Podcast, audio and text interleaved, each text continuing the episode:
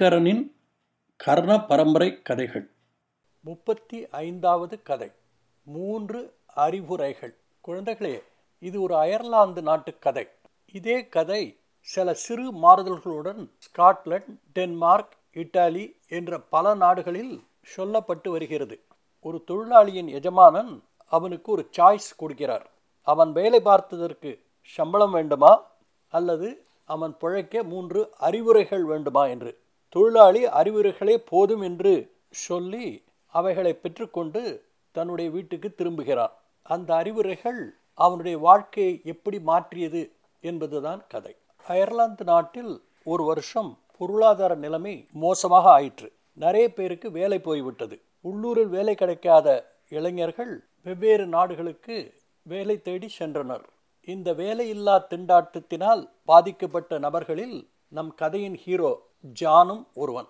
John ஒரு திறமையான handyman. அதாவது ஒரு வீட்டுக்கு தேவைப்படும் எல்லா விதமான ரிப்பேர்களையும் சரி செய்வதில் அவன் ஒரு எக்ஸ்பர்ட்.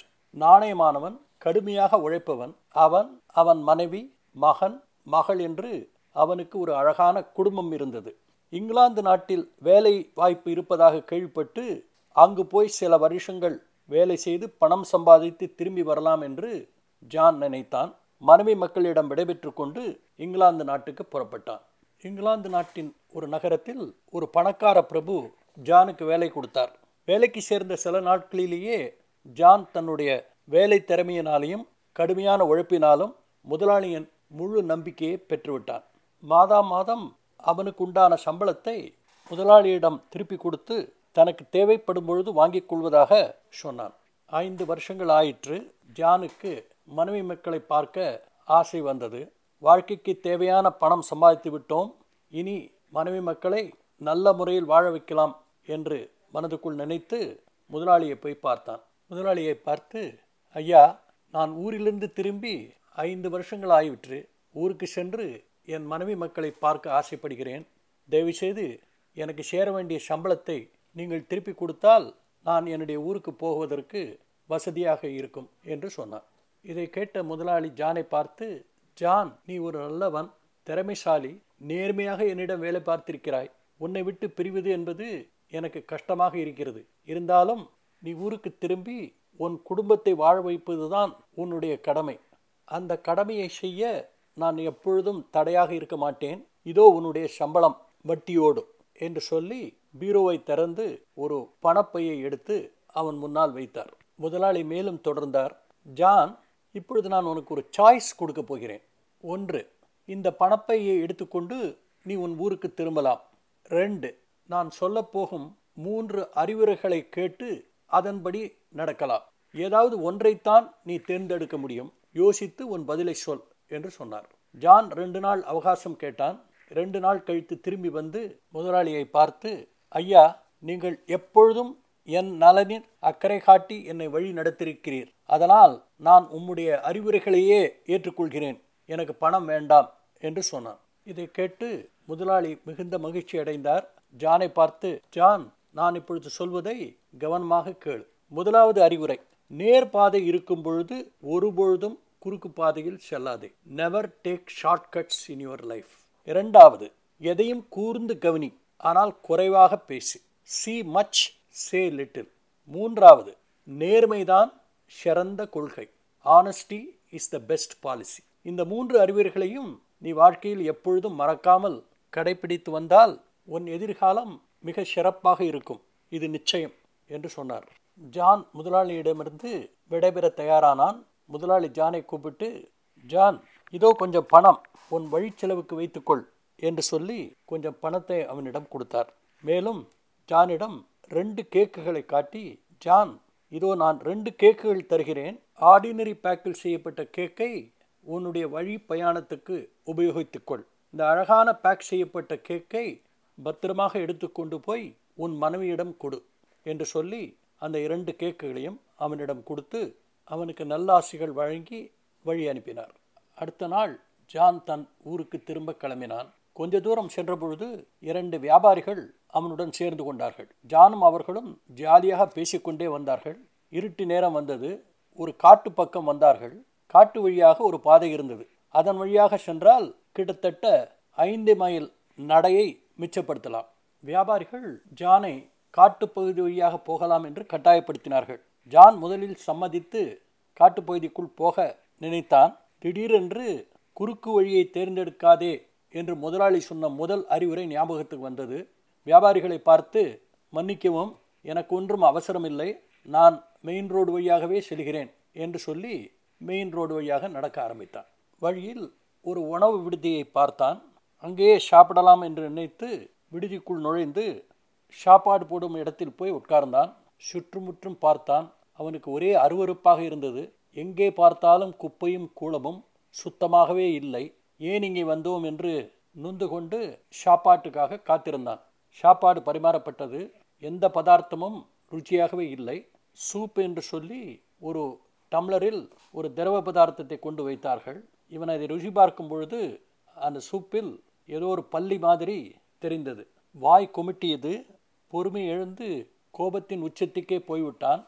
விடுதி சொந்தக்காரரை திட்ட வாய் எடுத்தான். திடீரென்று தன்னுடைய முதலாளி சொன்ன ரெண்டாவது அறிவுரை ஞாபகத்துக்கு வந்தது. சே லிட்டில் கொஞ்சமாக பேசு.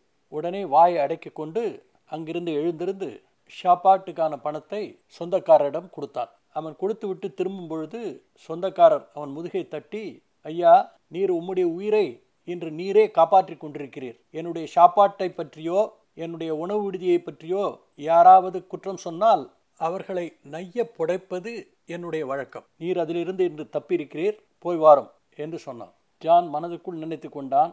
ஆஹா என்ன அருமையான யோசனை என்னுடைய முதலாளி சொல்லி கொடுத்திருக்கிறார் என்று சந்தோஷப்பட்டு விடுதியை விட்டு வெளியே வந்தான். வெளியே வந்த ஜான் விடுதிக்குள் நுழைய இருக்கும் இரண்டு நபர்களை பார்த்து ஆச்சரியத்தில் அப்படியே அங்கே நின்றான். வந்தவர்கள் ரெண்டு பேரும் ஜான் கூட நடந்து வந்த ரெண்டு வியாபாரிகள் தான் அவர்களை பார்க்கவே பரிதாபமாக இருந்தது. இரத்த காயத்துடன் கிழிந்த உடைகளோடு வெறுங்கையோடு வந்து கொண்டிருந்தார்கள். ஜான் அவர்களை பார்த்து என்ன ஆயிற்று? என்று கேட்டான். அவர்கள் சொன்னார்கள் ஐயா நாங்கள் குறுக்கு வழியில் சென்றது பெரிய தப்பாக போய்விட்டது. வழியில் எங்களை மூன்று திருடர்கள் வழிமறித்து எங்களை அடித்து எங்களிடமிருந்த பொருள்களை எடுத்துக்கொண்டு போய்விட்டார்கள். நீங்கள் எடுத்த புத்திசாலித்தனமான முடிவினால் நீங்கள் தப்பிவிட்டீர்கள். நீங்கள் எங்கள் கூட வந்திருந்தால் உங்களுக்கும் இதே கதிதான் நேர்ந்திருக்கும் என்று சொல்லி வருத்தப்பட்டார்கள். ஜான் அவர்களுக்கு ஆறுதல் வார்த்தைகள் சொல்லி இனிமேலாவது குறுக்கு வழியில் செல்லாதீர்கள் என்று அவர்களுக்கு புத்திமதி சொல்லி தன்னிடமிருந்த பணத்தில் கொஞ்சம் பணத்தை அவர்களுக்கு கொடுத்து வேறு எங்காவது போய் சாப்பிடுங்கள் என்று சொல்லி அவர்களிடமிருந்து விடைபெற்றான். ஜான் மனதுக்குள் நினைத்து சந்தோஷப்பட்டு கொண்டான். ஆஹா முதலாளியின் ரெண்டு அறிவுரைகள் எப்படி நம்மை இரண்டு கண்டங்களிலிருந்து காப்பாற்றியிருக்கிறது என்று. அன்று இரவு ஒரு விவசாயியின் வீட்டில் தங்கி மறுநாள் காலை நடக்க ஆரம்பித்தான். பல நாட்கள் நடந்தான். நேர் வழியாகவே நடந்து சென்றான். நிறைய இடங்களை பார்த்தான் ரசித்தான். ஒரு இடத்திலையும் அளவுக்கு மீறி பேசவில்லை. கொஞ்சமாகத்தான் பேசினான். கடைசியாக தன்னுடைய ஊருக்கு வந்து தன் வீட்டை நோக்கி நடந்தான். ஜான் தன் வீட்டை அடைந்தபோது அவனுடைய மனைவியும் குழந்தைகளும் தங்க நாணயங்கள் இருந்த ஒரு பை கிடைத்த சந்தோஷத்தை கொண்டாடி கொண்டிருந்தார்கள். அவர்கள் நிலைமையை பார்த்து ஜானுக்கு கண் கலங்கியது. அவன் இல்லாத போது அவர்கள் ரொம்பவே கஷ்டப்பட்டிருக்கிறார்கள் என்பதை அவனால் அறிய முடிந்தது. கிழிந்த ஆடைகள் இடிந்து போன வீடு பட்டினியால் வாடிய முகங்கள் மொத்தத்தில் அவன் குடும்பம் ஒரு பிச்சைக்கார குடும்பமாகவே வாழ்ந்து வந்திருக்கிறது. ஜானை பார்த்ததில் அவன் மனைவி மகன் மகள் எல்லோருக்கும் ரொம்ப சந்தோஷம். ஓடி வந்து அவனை கட்டிப்பிடித்து கொண்டார்கள். ஜானுடைய மனைவி தங்களுக்கு கிடைத்த அதிர்ஷ்டத்தை பற்றி சொன்னாள். அவர்கள் ஏழ்மை நிலைமையை பார்த்து ஜானுக்கு துக்கம் தாங்க முடியவில்லை. அந்த நிலைமையிலும் ஜான் கேட்ட முதல் கேள்வி இந்த பர்ஸ் எப்படி உங்களுக்கு கிடைத்தது என்பதுதான். ஜான் மனைவி சொன்னால் நம்ம பையன் மார்க்கு தான் இதை கண்டெடுத்தான் என்று. ஜான் மனைவி மேலும் தொடர்ந்தாள் நம்ம ஊர் இளம் ஜமீன்தார் தான் குதிரை சேவாரி செய்யும் பொழுது இதை தவற விட்டிருக்கிறார். மார்க் அதை எடுத்து வந்திருக்கிறான். நம்முடைய கஷ்டமெல்லாம் தீர ஆண்டவன் தான் இந்த பையை நமக்கு அனுப்பியிருக்கிறார் என்றாள். ஜான் மனைவியை பார்த்து நான் சொல்வதை கேள். நீ இப்பொழுது ஜமீன்தார் வீட்டுக்கு சென்று இந்த பையை அவரிடம் ஒப்படைத்து விட்டு வா. என்னிடம் ரெண்டு கேக்குகள் இருக்கின்றன பத்திரமாக கொண்டு வந்திருக்கிறேன். இன்றைய இரவு சாப்பாட்டுக்கு அது போதும். என்னுடைய எஜமானர் எனக்கு மூன்று அறிவுரைகள் சொல்லியிருக்கிறார். அவைகள் ஒருபோதும் தப்பானதாக இருக்காது என்று சொன்னான்.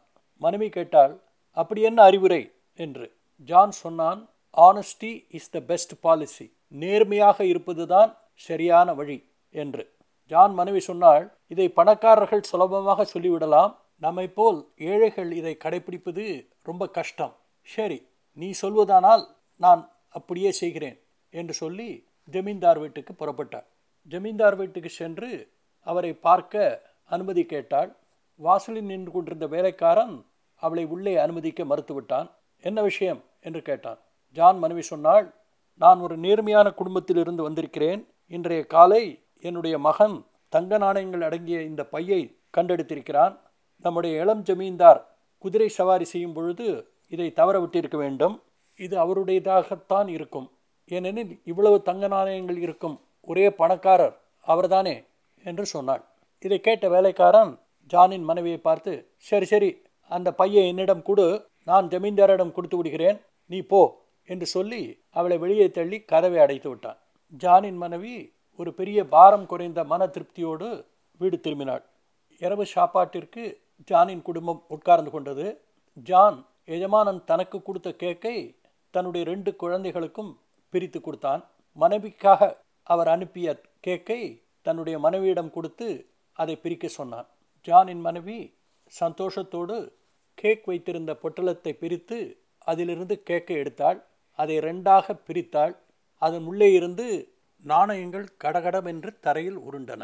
அவனுடைய சம்பள பணமும் அதற்கான வட்டியும் சேர்ந்து அவனுக்கு சேர வேண்டிய பணத்தை அவனுடைய எஜமானன் பத்திரமாக அந்த கேக்குக்குள் வைத்து அனுப்பியிருந்தார். ஜானுக்கு இப்பொழுதுதான் புரிந்தது ஏன் தன்னுடைய எஜமானன் பத்திரமாக மனைவியிடம் கொடு என்று சொன்னதின் அர்த்தம். வேறு எந்த விதத்தில் அவர் அந்த பணத்தை இவனிடம் கொடுத்திருந்தாலும் திருட்டு போக ஒரு வாய்ப்பு இருந்திருக்கும். ஜான் தன் எஜமானுடைய தாராள மனப்பான்மையையும் பெருந்தன்மையையும் அவருடைய புத்திசாலித்தனத்தையும் நினைத்து பார்த்து மகிழ்ச்சி அடைந்தான் தங்கள் கஷ்டமெல்லாம் ஒரு நொடியில் மறைந்துவிட்ட சந்தோஷத்தில் ஜான் குடும்பம் அன்று இரவு நிம்மதியாக தூங்கிற்று. மறுநாள் காலை ஜான் தன் வீட்டு வாசலில் நின்று இவ்வளவு பணத்தை வைத்து என்ன செய்வது என்று யோசித்துக் கொண்டிருந்தான். அப்பொழுது இளம் ஜமீன்தார் தன் குதிரையில் வந்து இவன் வீட்டு வாசலில் நின்றார்.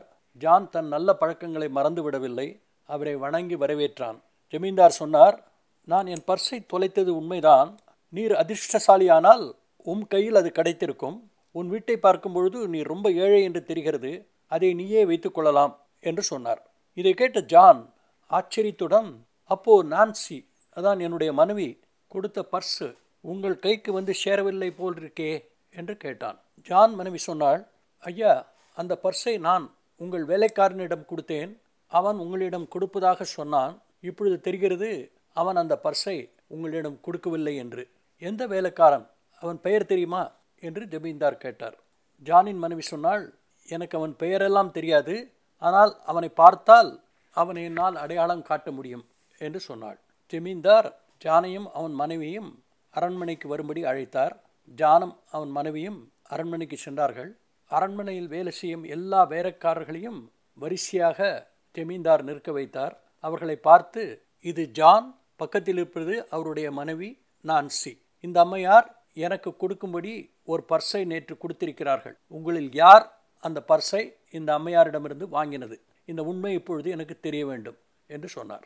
எல்லா வேலைக்காரர்களும் மௌனமாக இருந்தார்கள். ஜமீன்தார் இப்பொழுது சொன்னார் சரி அப்படியானால் அந்த அம்மையாரே யார் என்று காட்டட்டும் என்று நான்சி பக்கம் திரும்பினாள். நான்சி கொஞ்சம் கூட தயங்காமல் அந்த வரிசையில் நின்று கொண்டிருந்த வேலைக்காரர்களில் தான் யாரிடம் பர்ஸை கொடுத்தாலோ அந்த வேலைக்காரரை அடையாளம் காட்டினாள். அந்த வேலைக்காரர் முதலில் தன் குற்றத்தை ஒப்புக்கொள்ளவில்லை.